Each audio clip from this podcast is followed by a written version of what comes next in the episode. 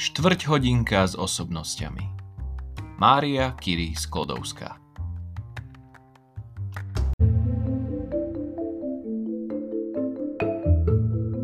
Madame Curie umrela vo švajčiarskom Sankelemose 4. júla 1934. Príčinou smrti bola perniciózna anémia s rýchlým priebehom, sprevádzaná horúčkou.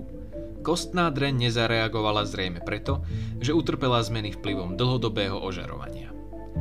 Toľko lekárska správa. Strohými slovami popisuje príčinu smrti, ktorou však podľa dnešného medicínskeho poznania bola leukémia. Správu neskôr vyrili na jednoduchý náhrobný kameň, kde spolu s manželom Pierom a so svojím svokrom odpočíva Márie Kiri Sklodovská. 1867 až 1934. Medzi týmito dvoma letopočtami sa odohráva život obetovaný výskumu rádioaktivity. Zaiste je to obdobie veľkých vrcholov, ale aj krutých úderov osudu, ktoré zatieňovali životné šťastie tejto výnimočnej ženy. Bádateľská vášeň sa u nej jedinečne snúbila s genialitou a usilovnosťou. S úžasom i pohnutím dnes hľadíme na príbeh ženy, ktorej bolo dopriaté tak veľa úspechu a zároveň tak málo osobného šťastia. Pani Kýriova žila a pôsobila v čase, keď vodcovská rola muža bola nespochybniteľná a pojem rovnoprávnosť bol väčšine spoločnosti neznámy. Ešte roku 1898 sa napríklad 26. nemecký kongres lekárov vo Wiesbadene v istom posudku vyslovil proti štúdiu žien v medicínskom odbore. A v marci 1899 žiadajú študenti univerzity v Hale vylúčenie žien z klinického vyučovania, lebo sa to nezlučuje so záujmami štúdia ani so zásadami mravnosti. Napriek tomuto existovali ženy, ktoré prenikli do mužského sveta – a v rozhodujúcej miere ovplyvnili svoje storočie, ba dokonca aj budúcnosť. Takou ženou bola aj Mária Curie Sklodovská, nositeľka dvoch Nobelových cien, ktorej objavmi sa začal atómový vek. Mária Sklodovská sa narodila vo varšavskej učiteľskej rodine ako piate dieťa. Otec bol profesorom fyziky a matematiky na gymnáziu a zástupcom riaditeľa. Matka riaditeľkou vyššej dievčenskej školy vo Varšave. Mária prišla na svet v šťastnom období rodiny, ale skoro po jej narodení sa pohoda začala kaliť. Matka ochorela na tuberkulózu. Otec prišiel pri finančnom podnikaní o väčšinu úspor. Matka umrela, keď mala Mária 10 rokov. Otec sa síce snažil zastúpiť aj úlohu matky a poskytnúť svojim deťom aspoň zdanie starých zašlých čias dostatku, ale je prirodzené, že pri piatich deťoch sa mu to príliš nedarilo.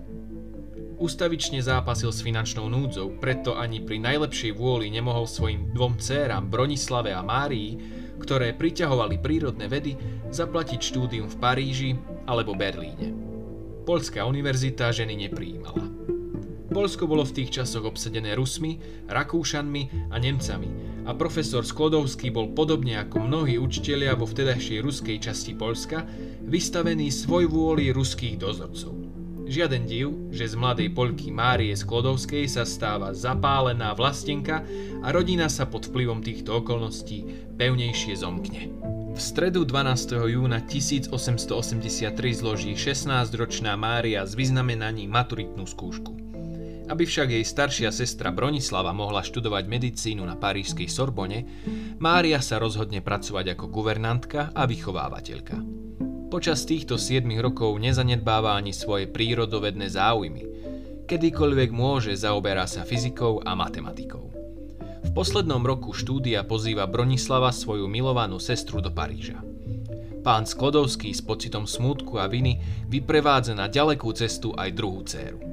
Vtedy je už Broňa pani Dluskou a konečne môže splatiť svoj dlh Márii, finančne ju podporovať na štúdiách. 24-ročná Mária sa zapíše na Sorbonu najslávnejšiu Európsku univerzitu, na štúdiu matematiky, fyziky a chémie. Študovať začína 3. novembra 1891. Až teraz sa pred ňou otvára skutočný život. Od ostatných študentov sa líši nielen vekom, ale aj záujmami. Očarená počúva prednášky profesorov.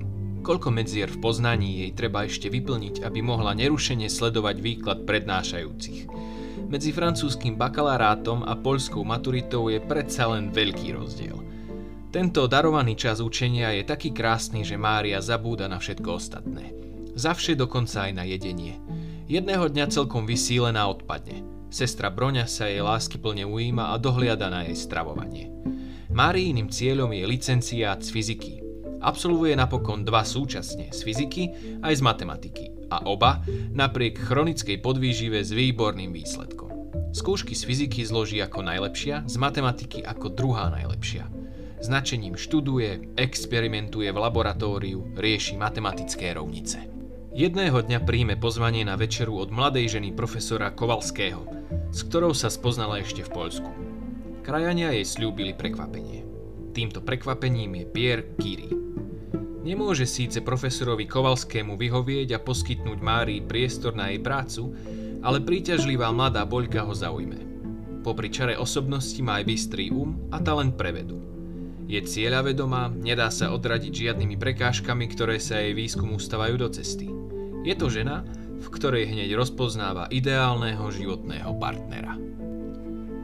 Aj slečne Sklodovskej je prítomnosť zádumčivého profesora príjemná. Stále majú o čom hovoriť. Ponuka manželstva, ktorá na seba nedá dlho čakať, ju napriek tomu zaskočí. Váha. Nechce sa predsa viazať. Trvalý pobyt vo Francúzsku sa priečí jej vlasteneckému cíteniu, ktoré ju tiahne späť do rodného Polska. Napriek tomu jedného júlového dňa povie na radnici v Šau tomuto zrelému mužovi svoje áno. Pierre Curie je fyzik, ktorý už vo svojom mladom veku dokázal obdivuhodné veci. Spolu so svojím bratom Žakom robili pokusy s elektrickým správaním sa kryštálov. Objavili tzv. piezoelektrickosť, Určité nepravé kryštály ako kremeň a turmalín vytvárajú na svojich koncoch elektrické náboje, keď sú mechanicky namáhané ťahom alebo tlakom. A naopak, v striedavom elektrickom poli začínajú kmitať. Táto ich vlastnosť sa dnes využíva napríklad v technike pri tzv. kmitavých kremeňoch. Pierre pracuje ako vedec už 15 rokov. Popri tom vyučuje na fyzikálno-chemickej škole v Paríži a za všetko vrátanie výsledkov svojich výskumov a objavov dostáva 300 frankov mesačne, čiže približne toľko ako zámočník. Obaja však usúdia, že 300 frankov stačí na to, aby si založili spoločnú domácnosť. Hoci manželstvo Máriu zaťažuje novými povinnosťami, práve ním sa začína vlastné životné dielo pani Kýriovej. Mladú fyzičku, asistentku profesora fyziky Bakuera, fascinuje záhadné žiarenie, ktoré vychádza z uránu. Neznáme lúče sú podobné tým, ktoré v roku 1885 objavil Rentgen. Pierre Curie čo skoro zanechá vlastnú vedeckú prácu, aby sa so svojou ženou venoval výskumu radioaktivity. Mimochodom, ide o pojem, ktorý zaviedla Kýriová. Manželia pri svojich výskumoch zistia, že smolinec v surovom stave je podstatne rádioaktívnejší ako kysličník uránu získaný zo smolinca. Mária Kýriová z toho dedukuje, že smolinec musí obsahovať dovtedy neznámy prvok, ktorý spôsobuje spomínané žiarenie.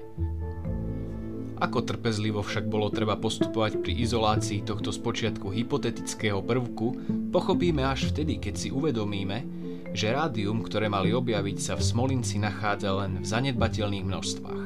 Jedna tona tohto minerálu obsahuje len 0,14 gramu rádia. Najprv však izolujú iný, rovnako radioaktívny prvok. Pani Kyriová mu na počas svojej poľskej vlasti dáva názov polónium. Po prvý raz sa objavuje pojem radioaktivita. Začína sa tiež hľadanie ďalšej radioaktívnej súčasti rádia. K objaveniu rádia nebola potrebná len genialita, ale aj odvaha sformulovať hypotézu a nesmierna húževnatosť a cieľavedomosť. V jednej správe Akadémii vied Mária píše Rozličné dôvody nás podnecujú veriť, že nová radioaktívna substancia obsahuje nový prvok, ktorému chceme dať názov rádium. Radioaktivita rádia musí byť obrovská. Túto správu poskytne Akadémia 16. decembra 1898 na uverejnenie v tlači. Je to historický dátum, ktorým sa začína vek atómovej energie. Za kratší čas ako jeden ľudský život po objave Márie a Piera Kýriovcov už človek dokáže rozbíjať atómy. Štiepenie sa mu tak darí, že po vynaložení miliardových súm prvá zhodená atomová bomba zaživa spáli 260 tisíc detí a dospelých a ďalších 160 tisíc ľudí doživotne zmrzačí. Kým Paríž Kyriovcov úradne ignoruje, Švedská akadémia vied im v decembri 1903 udeluje Nobelovú cenu za fyziku. V prejave pri príležitosti udelenia Nobelovej ceny v Štokholme, ktorý Pierre prednáša aj v Máriinom mene, naliehavo varuje ľudstvo. Ak si uvedomíme, že rádium môže byť veľmi nebezpečné v rukách zločincov, natíska sa človeku otázka, či je pre ľudstvo prednosťou spoznať tajomstva prírody, či je zrelé na to, aby ich použilo, alebo sú tieto poznatky škodlivé. Ohromné výbuštiny, ktoré objavil Alfred Nobel, umožnili ľudstvu vykonávať obdivuhodné práce.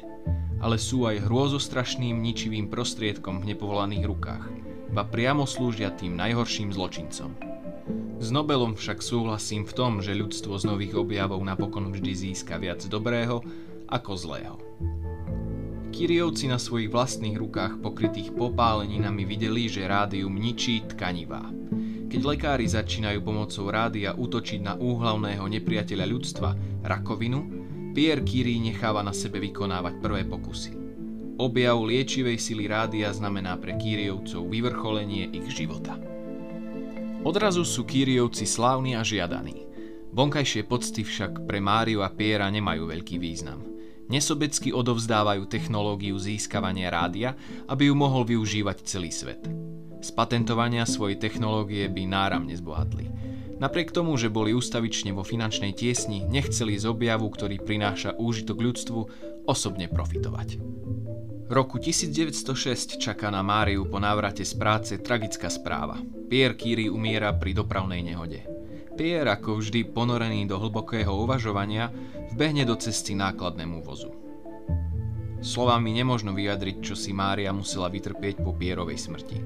Z tejto straty sa už nikdy nespamätala. Opustenú Pierovú katedru na Parížskej univerzite zveria pani Kýriovej. Po prvý raz na univerzite vyučuje žena. Na Akadémiu viedy ju však nikdy neprijali. V roku 1911 jej po druhý raz udelili Nobelovú cenu. Tento raz za chémiu, za objav a popísanie rádia a polónia. Je prvým a jediným bádateľom, ktorý získal Nobelovú cenu v dvoch rozličných disciplínach. Vo fyzike a v chémii. Mária Kiriova však nemá čas ani zmysel pre pocty, pozvania a prijatia. Takmer sa schováva, odmieta každé osobné pozvanie. Osamelá žena víťaziaca na poli vedy je trňom v oku mnohých mužov. Napätie, sklamania a roky vyčerpávajúcej práce vážne podlomia jej zdravie. Rada by sa vrátila do Poľska, kde bude otvorený prvý radiologický ústav. Jej domovom však naďalej ostáva Francúzsko. Počas prvej svetovej vojny opúšťa laboratórium. Teraz nie je čas na výskumy. Uvažuje nad službou raneným vojakom.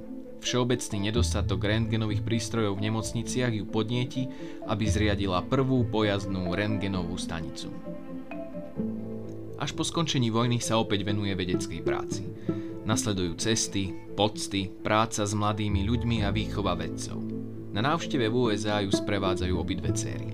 Pochopí, že život v ústraní, ktorý až doposiaľ uprednostňovala, nemusí byť vždy na prospech vedy. Príjima pozvanie na konferencie, kongresy. Niekoľkokrát navštíví rodné Poľsko. Objavujú sa však zdravotné ťažkosti. Na jar 1934 sa prejavia začiatky zhubnej anémie. Celoživotná práca s radioaktívnymi látkami si vyžiadala svoju daň. Výskumy pani Kýriovej obdarovali ľudstvo požehnaním i kliatbou. Radioizotopy si dnes nemožno odmyslieť z medicíny ani z oblasti prírodných vied. Ďalšie výskumy na ceste, ktorú Mária Curie Sklodovská tak úspešne začala, však viedli nie len k mierovému využitiu jadrovej energie, ktoré tiež nie je bezproblémové, ale aj k vývoju atómovej bomby. Naučili ma, že napredovať sa nedá ani rýchlo, ani ľahko. Život nie je ľahký pre nikoho z nás. Čo však s tým? Musíme mať vytrvalosť a predovšetkým vieru v samých seba. Musíme veriť, že sme na niečo nadaní a to niečo treba za každú cenu dosiahnuť. Mária Kiri Sklodovská